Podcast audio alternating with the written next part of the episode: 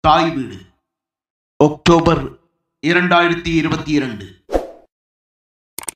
ஒரு மகாராணியின் மரணம். எழுபது ஆண்டுகளுக்கும் மேலாக ஐக்கிய ராச்சியத்தினதும் பொதுநலவாய நாடுகள் சிலவற்றினதும் அரசியாக விளங்கிய இரண்டாம் எலிசபெத் மறைந்த செய்தியை அறியாதவர்கள் எவருமிலர் எனலாம். அந்த அளவுக்கு எதிர்பாராத வகையிலே வந்த அவரின் மரணச் செய்தி உலகெங்கும் இரங்கல் செய்திகளையும் நினைவேந்தல்களையும் அலைமோதச் செய்தது. அவரின் மரணம் முதலான அடுத்த இரண்டு வாரங்களுக்கும் அவரின் மறைவும் வாழ்வும் அவருக்கான இரங்கல்களும் அவரின் குடும்பமுமே உலகெங்கிலும் வாழும் மக்களை பாதிக்கும் முக்கிய செய்தி என்பது போல உலக ஊடகங்கள் தோற்றப்படுத்தின. உலகத் தலைவர்கள் பலரும் ஒருவரையொருவர் முந்திக் கொண்டு அவருக்கான இரங்கல் செய்திகளையும் விதந்தோதல்களையும் வெளியிட்டனர். கனடிய பிரதமர் தனது இரங்கல் உரையின் போது வெளிப்படையாகவே கண்கலங்கினார்.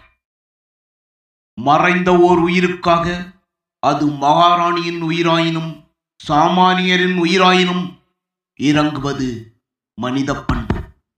ஆனால் அது மகாராணியின் உயிராயிருக்கும் போது ஒரு நிறுவனத்தை பிரதித்துவப்படுத்துபவரின் உயிராயிருக்கும் போது அவரை தனிமனிதராக மட்டுமே நோக்காமல் அவர் பிரதித்துவப்படுத்திய நிறுவனம் பற்றியும் அதிலே அவரின் வகிபாவம் பற்றியும் அதனால் விளைந்த சாதக பாதகங்கள் பற்றியும் நோக்கி அந்த பின்புலத்திலேயே மறைந்தவரின் மாண்பையும் மனிதத்தையும் அல்லது அவையற்ற தன்மையையும் அலச வேண்டியது முக்கியம். இரண்டாம் எலிசபெத் மகாராணியின் மறைவின் போது இது நிகழவில்லை. உலகத் தலைவர்கள் பலரும் மகாராணி தனது வாழ்நாளை சேவைக்காக அர்ப்பணித்தார் என திரும்ப திரும்ப கூறினார்கள். ஆனால் அந்த சேவைகள் யாருக்காக வழங்கப்பட்டனவென்றோ அதனால் பயன்பெற்றவர்கள் யாரென்றோ யாரும் தெளிவுபடுத்தவில்லை. மகாராணியின் மறைவை அடுத்து உலகெங்கும் இடம்பெற்ற நிகழ்வுகளை ஆஸ்திரேலியாவின் பூர்வகுடி ஊடகவியலாளர் ஜெக் லட்டிமோர் இரங்கல் ஆபாசம் என வர்ணிக்கின்றார். ஆஸ்திரேலியாவிலே மகாராணியின் மறைவுக்கு இரங்கல் தெரிவிக்குவன அந்நாட்டின் பூர்வகுடிகளின் கொடி அரைக்கம்பத்திலே பறக்க விடப்பட்டிருக்கின்றது விக்டோரியா மாநிலத்திலே பூர்வகுடி மொழியிலே பெயரிடப்பட்டிருந்த மெரூண்டா மருத்துவமனைக்கு பெயர் மாற்றப்பட்டு மகாராணியின் பெயர் சூட்டப்பட்டுள்ளது. இதே பூர்வகுடி மக்களின் நிலங்களையும் நீர்நிலைகளையும் அபகரித்து அவர்களை இன அழிப்புக்கு உட்படுத்திய ஒரு பேரரசின் பிரதிநிதிக்கு அந்த மக்களையே இரங்கல் தெரிவிக்க நிர்பந்திப்பது அந்த மக்கள் மீதான தொடரும் வன்முறையாகவே நோக்கப்பட வேண்டும்.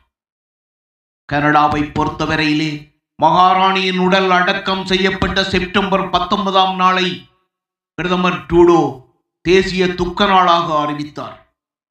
இதே மாதத்தின் முப்பதாம் நாளை உண்மைக்கும் நல்லிணக்கத்துக்குமான தேசிய நாளாக அறிவித்தவரும் இதே பிரதமர்தான். கனடாவின் பூர்வ குடிகளுக்கு எதிரான இனவழிப்பு நடவடிக்கைகளுக்காக குறிப்பாக வதிவிடப் பள்ளிகளின் மூலம் காணாமலாக்கப்பட்ட குழந்தைகளுக்காக மன்னிப்பு கோரவும் மாற்றீட்டை தேடவும் என உருவாக்கப்பட்டது இந்த நாள். கனடாவிலே கடைசி வதிவிடப் பள்ளி ஆயிரத்தி தொள்ளாயிரத்தி தொண்ணூற்றி ஆறிலே மூடப்பட்டது. அதாவது இரண்டாவது எலிசபெத் மாராணி பதவியேற்ற ஆயிரத்தி தொள்ளாயிரத்தி ஐம்பத்தி ரெண்டு முதல் நாற்பத்தி நான்கு ஆண்டுகள் அவர் பெயரால் கனடிய பூர்வகுடி குழந்தைகள் வலுக்கட்டாயமாக பிடித்து செல்லப்பட்டு வன்புணர்வுக்கு உட்படுத்தப்பட்டும் வேறு வழிகளில் தாக்கப்பட்டும் கொல்லப்பட்டும் காயப்படுத்தப்பட்டும் இனவழிப்புக்கு ஆளாகி இருக்கின்றார்கள். இந்த நாள் உருவாக்கப்பட்ட இரண்டாயிரத்தி இருபத்தி ஒன்றிலே மகாராணி ஒரு குறுஞ்செய்தியை வெளியிட்டார். மன்னிப்பு கோரவில்லை. மகாராணியின் மறைவுக்கு உலகத் தலைவர்கள் குறிப்பாக பிரித்தானிய காலனித்துவ ஆட்சிக்குட்பட்டிருந்த உலக நாடுகளின் தலைவர்கள் ஆற்றிய எதிர்வினைகளை அறிவாற்றல் மாறுபாடு என்றே விவரிக்க முடியும். தனது ஆட்சியை முப்பத்தி ரெண்டு நாடுகளில் அரசியாக ஆரம்பித்த இரண்டாம் எலிசபெத் இருந்தபோது பதினைந்து நாடுகளின் அரசியாக இருந்தார். ஆனால் இந்த மாற்றத்தை அவர் விரும்பி ஏற்றுக்கொண்டவர் அல்ல பிரித்தானிய காலனித்துவம் தொடர்வதையே அவர் விரும்பினார் என்பதையே வரலாறு சுட்டுகின்றது. அதிலிருந்து விடுபட்ட நாடுகள் பல போராட்டங்களினதும் சாதுரியமான அரசியலினதும் பலனாகவே விடுதலை பெற்றன. உலகெங்கும் காலனித்துவத்தின் எச்சங்களும் அடையாளங்களும் அவை சிலையாக இருப்பினும் சட்டங்களாக இருப்பினும் அகற்றப்பட்டு வருகின்றன.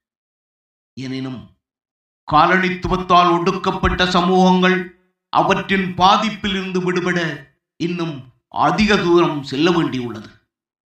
இந்நிலையில் இரண்டாம் எலிசபெத்தின் மறைவை பழிச்சென்ற ஆடைகள் அணிந்து பலம் வந்த ஒரு பாட்டியின் மரணம் என்று மட்டுமே நோக்கினால் காலனித்துவத்தின் பாதகங்களுக்கு பொறுப்பு கூறவும் இன்னும் முடியாட்சி தொடர்வதன் அபத்தத்தை கேள்விக்குட்படுத்தவும் கிடைத்த ஒரு வரலாற்று வாய்ப்பை தவறவிட்டவர்களாவோம். நன்றி.